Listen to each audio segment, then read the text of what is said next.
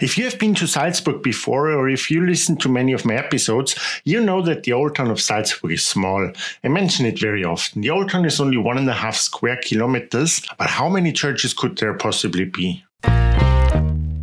Welcome to Salzburg. My name is Gerhard. I am the founder of the Free Walking Tour Salzburg, and the goal with this podcast is to introduce you to Salzburg.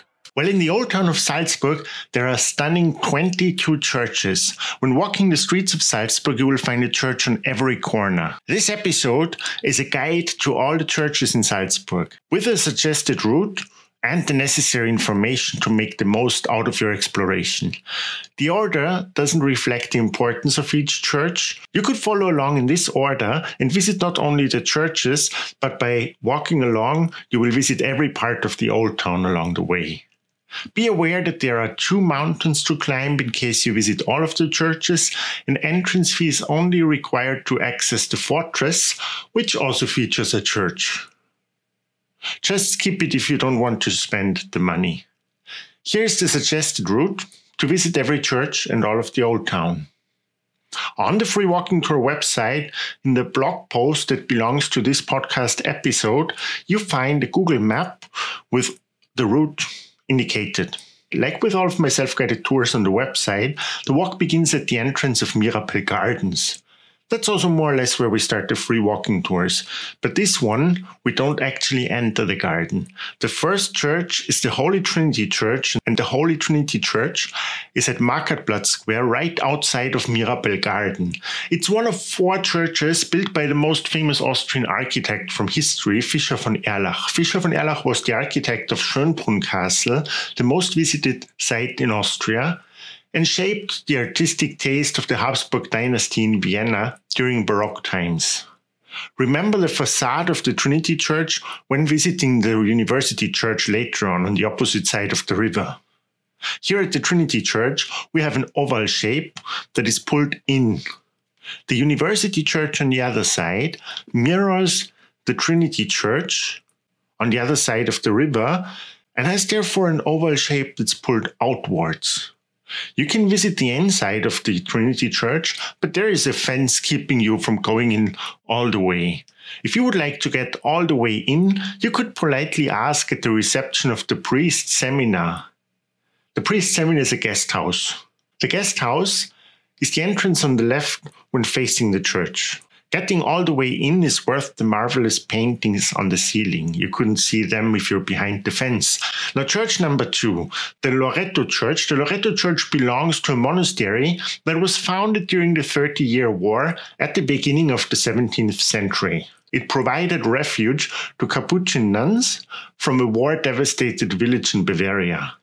The Loreto Monastery is one of the seven active monasteries in Salzburg. Their monastery rules were among the strictest in the Catholic Church. The convent is still more conservative than other modern monasteries. Therefore, the church attracts more pious believers than other places. Furthermore, the Loreto Monastery has a small puppet made in the 17th century. It's made of jewels and ebony that wealthy donors contributed to creating the doll. That puppet is the reason for pilgrimage. It's customary to have one of the nuns put the doll on your head to bless you. Moreover, he set up the puppet in the church on holidays. The puppet ritual, however, is not free, quite the opposite, so you might want to skip that one. You find the entrance to the church embedded in the wall at the bus stop in Paris Lodron Street. From outside, it's not apparent that there are a church and a monastery. Now, one street further, you find the third church, St. Andrew's Church. At Mirabell Square, St. Andrew's Church was initially built in the 19th century as a replacement for another church of St. Andrew's that burned down during the fire in 1818. The replacement church, however, was just as severely damaged during the Second World War. That's the reason for the church's modern appeal and the plain interior. St. Andrews is nowadays used by the Croatian community of Salzburg. Mass at St. Andrews is held therefore in Croatian language. Every Thursday, the most traditional farmers market of Salzburg, the Schranne, takes place in front of the church. That, if you visit Salzburg on a Thursday, is an absolute must see. Number four, the Old Catholic Church. The Old Catholic Church is just on the opposite side of the street of St. Andrew's Church. From the outside, you barely notice the Old Catholic Church. It actually is only a door in the Mirabell Castle wall opposite of St. Andrew's Church. The Old Catholic Church is a spin off church of the Roman Catholic Church. Other than the name suggests, it's from the 19th century. Not that old. The word old refers to them trying to orientate their religion in the initial Christian values. The church itself dates back to around 1600 when Mirabell Castle was built. Wolf Dietrich, the archbishop who built Mirabell for his mistress, included a private church for her. That church was modified around 1700 together with the castle and the garden. The entrance to the church is embedded in Mirabell Castle and located next to the main entrance. Unfortunately, it's almost always closed. The only times when it's open is for Mass every Sunday at 10 a.m. and for the occasional paid concert. Now, church number five is the Protestant Christ Church. Because the Catholic Church ruled Salzburg for more than a thousand years, religious progress was slower than in other parts of Europe. Only in 1860, when the archbishops were not in power anymore, it became possible to build a Protestant church. The red brick building on the left side of the river is on many popular photographs and postcards of Salzburg. The so called Christ Church was built according to the Eisenacher Regulativ. These rules from 1861 regulated how Protestant churches were built. Now, the next church, number six, is on the opposite side of the river. It's called Müllnerkirche. Now, depending on your interests, this might be one of the more exciting churches, not because of the church itself, but because the church belonged to the Augustine monastery and the Augustine monks, same as in Munich, were brewing beer. Nowadays, there's no monastery anymore, but the beer brewery still exists. The Müllnerbräu or Augustinerbräu building is connected to the church. Nowadays, it's the biggest beer hall in all of Austria. But beer is for another episode. We are talking about churches here. The church with the staircase to reach the interior is as worth visiting as the beer brewery. Now, church number seven is St. John's Church.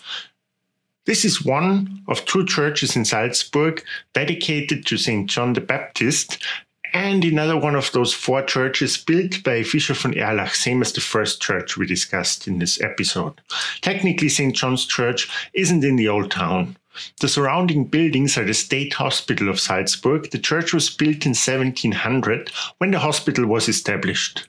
The gate that's still next to the church was one of the city gates, but the walls and the surrounding buildings were replaced by the hospital. Even if the church is a part of the hospital, it's open to the public. You can go there and have a look inside. Church number eight is St. Marcus Church. Like St. John's Church, St. Marcus is another one of the four churches built by Fischer von Erlach, the famous Austrian Baroque architect. It's the third church by Fischer von Erlach we visit on this tour. We have no proof that the church is another one of his works, actually, but Fischer's style is so distinct that there is no doubt about the authorship. The previous church was destroyed in the rockfall of 1660 9, in which 200 people in Gestettengasse, the alley next to the church, died. That former church was actually consecrated to St. Marcus. Today's church is dedicated to St. Ursula, but we use both of the names until this day Marcus Church and Ursula's Church. The buildings attached to the church and extending it to the rear were first a hospital, then a seminar for priests, and later a school. Now, among other things, the building houses the Museum of Natural Science. The church nowadays serves the Ukrainian community of Salzburg. Now, one street further, we find church number nine, St. Blasius Church. This is one of the few Gothic churches in Salzburg. It's also called Bürgerspitalskirche, the civil hospital church, because it belonged to the affiliated Bürgerspital Hospital. You can have a look at the hospital buildings as well. There, next to the church, where the entrance to the toy museum is located, that hospital was more like a retirement home than a hospital. And in the past, the church had a cemetery for deceased inmates of the hospital.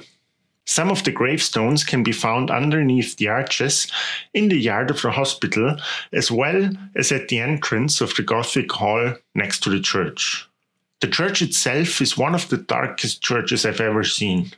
When there is no mass, there is a fence, and you can only enter the rear part of the church. But it's anyway more attractive from the outside than from the inside, especially when you're standing in Getreidegasse. St. Blasius Church is always the, at the end of the street and serves for a nice image. Church number 10 is the Sacellum. The university in history was run by monasteries. From when the university was founded in 1620, they used the Sacellum for their mass. From the outside, you won't even recognize the Sacellum as a church. It's just a door in the wall of the old university building, and the interior is rather a chapel than a church. That's why the university church had to be built 80 years later. But the interior of the church was adapted to various styles of art over time. Therefore, the altar and the paintings on the ceiling are from Baroque times. Unfortunately, the Sacellum is always closed except for Mass on Sundays at 11:30 a.m. That Mass, however, could be interesting to you. It is not only a chance to see the church, but it's one of the few masses in Salzburg that's held in English language. Now, church number 11 is the University Church. It's just down the street. The University Church is one of the most important and one of my favorite churches in Salzburg. It was not only the last of the four churches by Fischer von Erlach, but the last historic building in the old town of Salzburg overall. Because the old town of Salzburg is surrounded by mountains and divided by the river, space was limited. There was no more space around 1700 before in the 1860s the walls were taken down and the river regulated. This church is unlike any church you have seen before. There are no paintings on the walls and no benches. The church benches were most likely removed when the French occupied Salzburg and closed the university around 1800. Paintings, however, were never part of Fischer von Erlach's concept. He also faced criticism for the fact that the church looks less like a church and more like a palace. Anyway, I consider this church one of the 15 must see sites in Salzburg, even if it is not overly popular with tourists. And it's one of the four churches I consider must. When you visit, you lie down on one of the sloping benches to become aware of the large space and enjoy the peace before you enter the turmoil again. The university church, despite being a stunning sight, is never crowded. Now, church number 12 is the Franciscan church. Again, just around the corner, like everything in the old town of Salzburg. Everything is like walking maximum five minutes apart, but usually like one or two minutes. The Franciscan Church is not only one of the most important churches in Salzburg, one of these four that I consider must see churches, but another one of the must see sites in Salzburg. You have to see the interior of the Franciscan Church. From the outside, you barely notice it when you're walking the narrow alleyway. The Gothic tower, however, is visible from every viewpoint in Salzburg but the interior of the Franciscan church is what's actually of interest. Upon entering, you face a long, dark Romanesque nave from the 13th century. That's one of the oldest buildings in Salzburg. It's dark because during Baroque times, oratories were built and covered the windows on the side naves of the church. Reconstruction and adaptation to the various styles of art is the theme of the Franciscan Church. The chapels surrounding the altar were built around 1600 and furnished during the 17th century from left to right by different archbishops and wealthy donors. Therefore, you notice the evolution of style from the first to the last chapel. Notice also the windows on the left when facing the altar. They belonged to the archbishop's residence and were a convenient way for the ruler to attend Mass without leaving the house. Now, church number 13 is St. Peter's Church. The monastery of St. Peter's is where Salzburg was founded. Salzburg was founded by Bavarian bishop named Rupert. Rupert is considered a saint nowadays and is the patron saint of Salzburg. He was sent from Bavaria in the year 696 to convert the people in the East to Catholic religion. However, when he was faced with resistance, he decided to settle in the area of Salzburg. Salzburg was an excellent location to settle because of the mountains, the river, and of course because of the salt. A lot has happened since the city and the monastery was founded, and none of the Church of St. Peter dates back to that time. St. Peter is, together with the Franciscan Church, the best place to understand art history. An art historian once told me many churches, but St. Peter's in particular are like onions. Layers were added every time the fashion changed. The substance of the oldest parts of St. Peter's Church is from the 9th century, but these are not visible anymore. Therefore, the entrance and the tower are the oldest visible parts of the church, but while the bottom of the tower is Romanesque, the typical onion shaped top of the tower is from the middle of the 18th century. The heavy interior is partly Baroque and partly Rococo.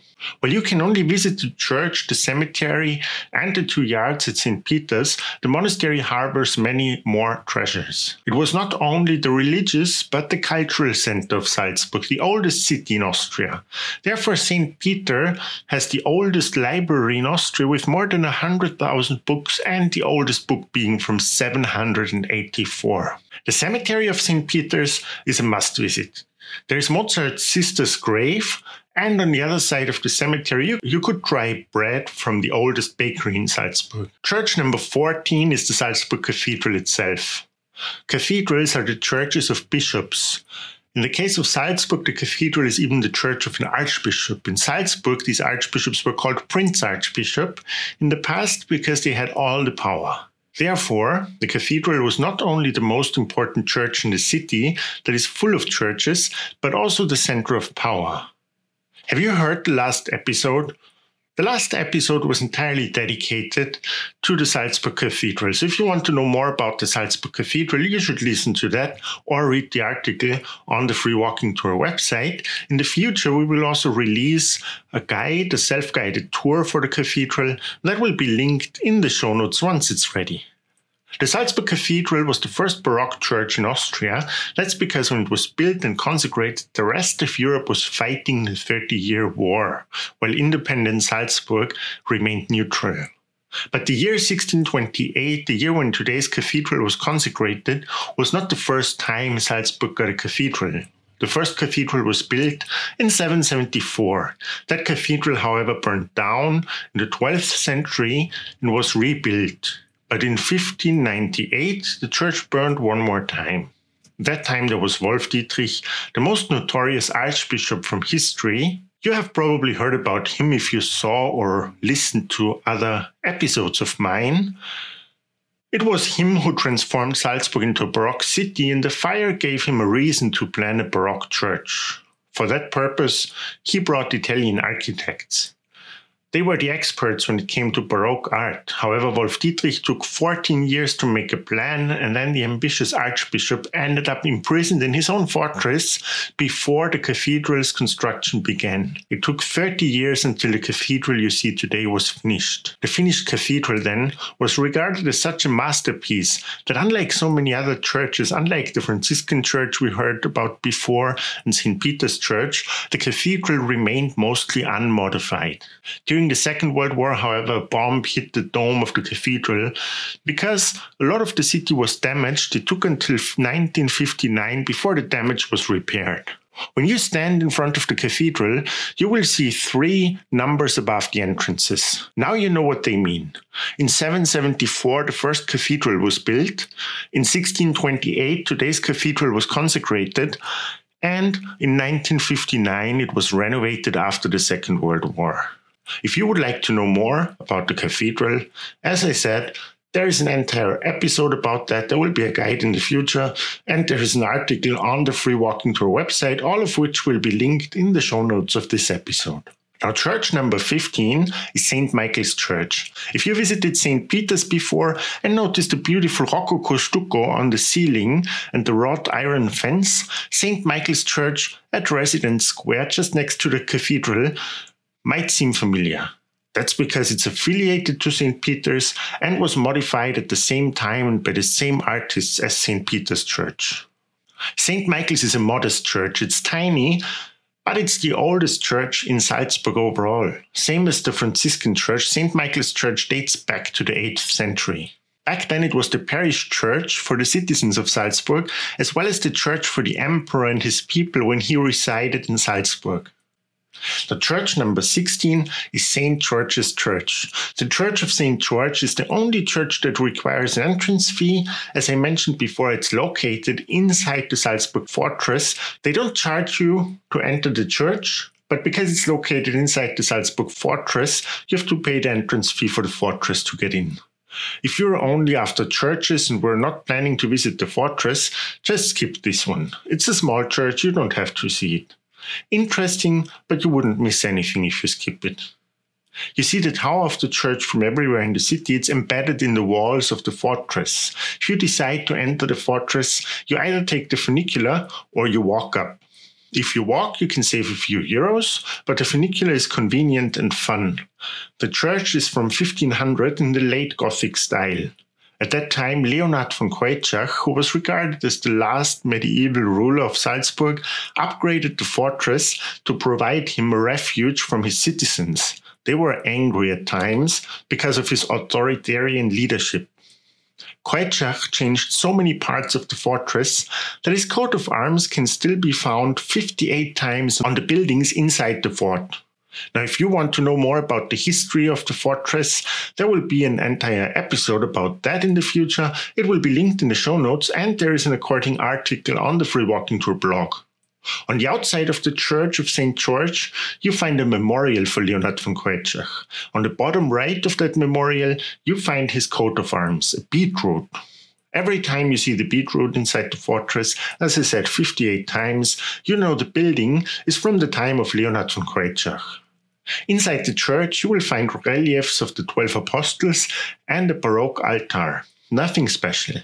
The entrance is closed with a church grid. A date worth mentioning is the 23rd of April, the day of St. George.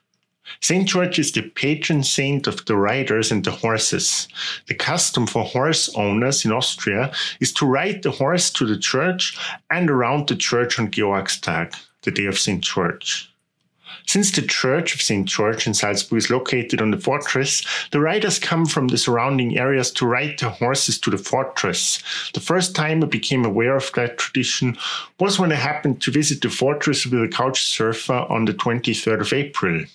We were wondering why the path to the fortress was lined with horse droppings. Unfortunately, the riders cannot ride around St. George's Church in Salzburg because one side of the church, as I mentioned, is embedded in the fortress wall. Now, church number seven is special. Church number seven is the church that belongs to Nonnberg Abbey. Nonnberg Abbey is unique not only because it's featured in The Sound of Music.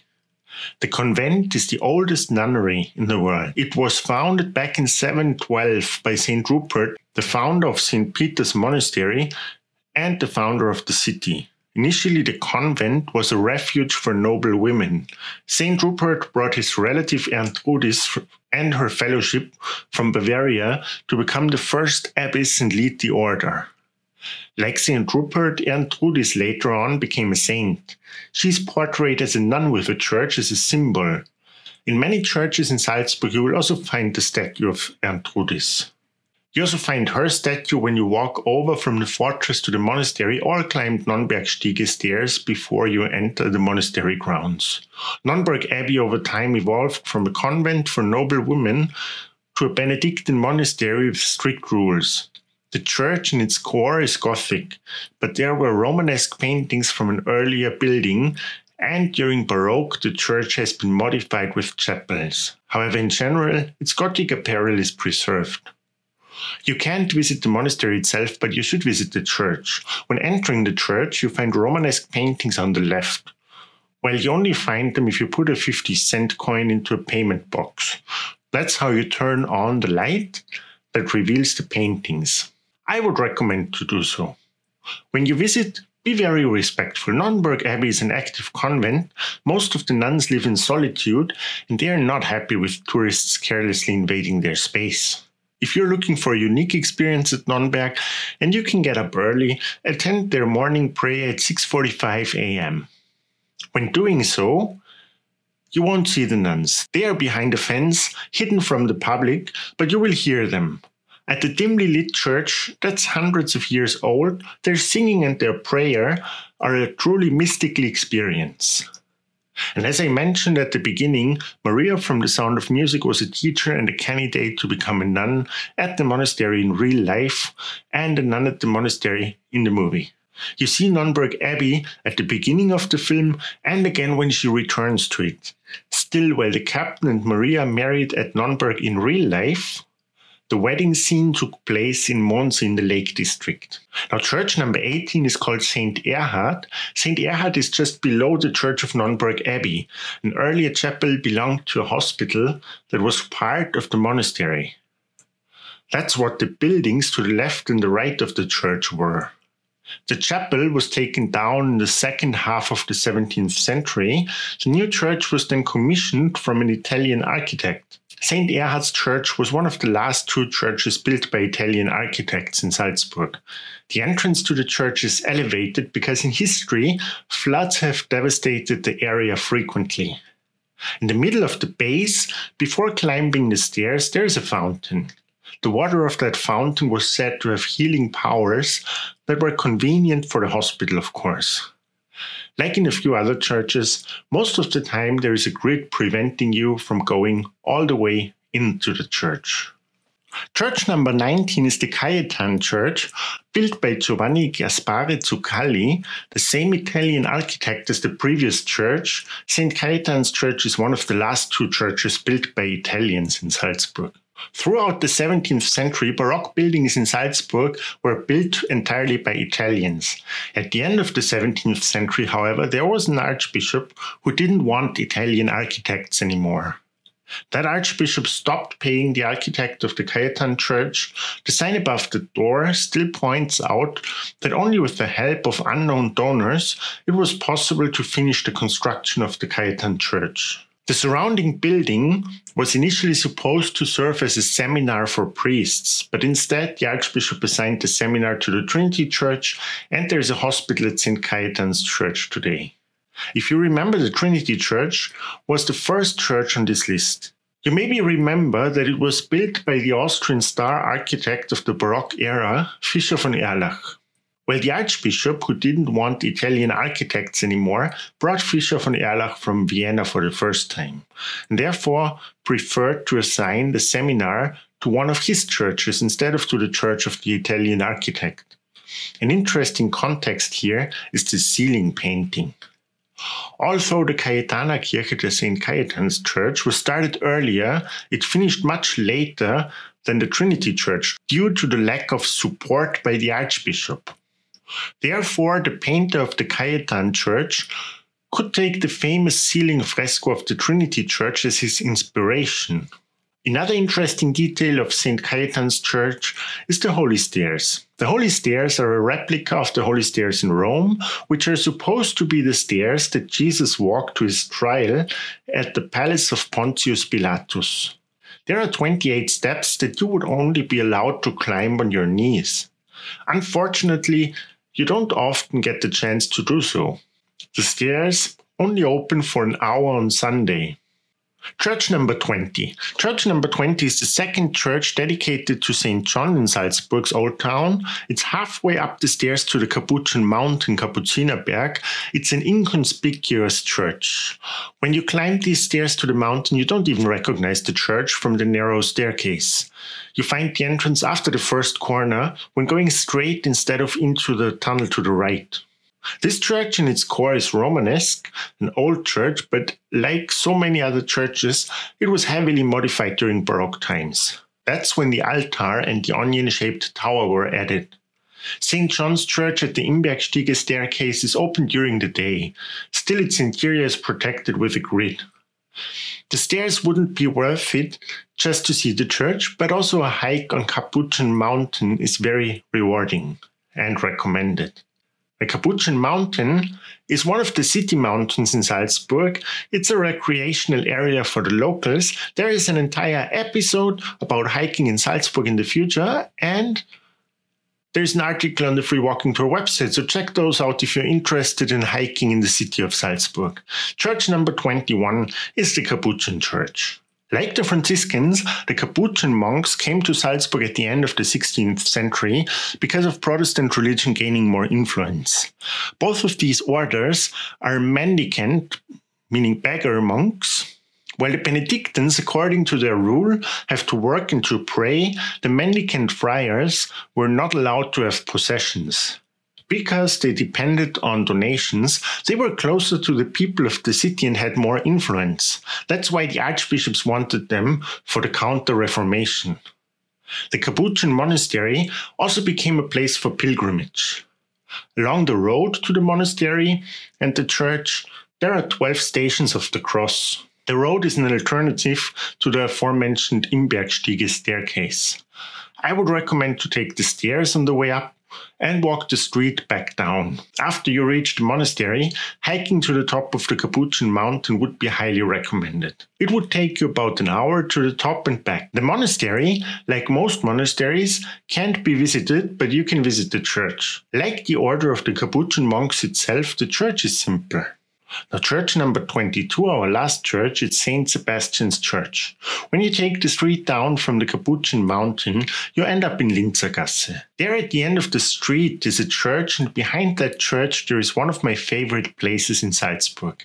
Initially, there was the cemetery for the plague, when this place was still outside of the city walls. St. Sebastian's is the saint for the plague. You find a relief of him on the outside wall of the church the young guy with the arrows in his body.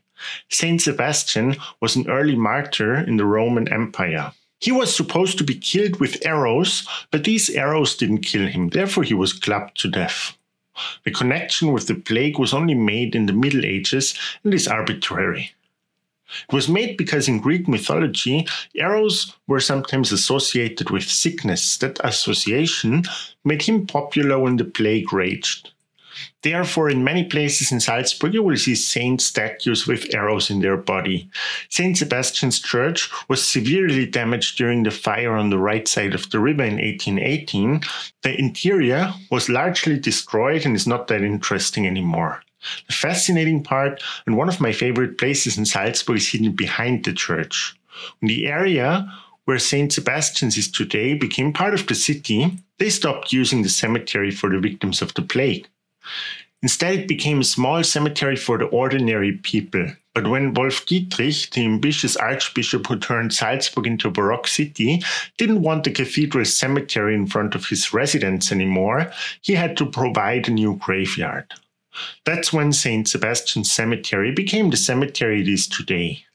You do not only find Wolf Dietrich's mausoleum in the middle of the cemetery, but there is also the Mozart family grave and the graves of a few more local celebrities. What I love about the cemetery, however, is the peaceful atmosphere. Take a walk around in the arcades.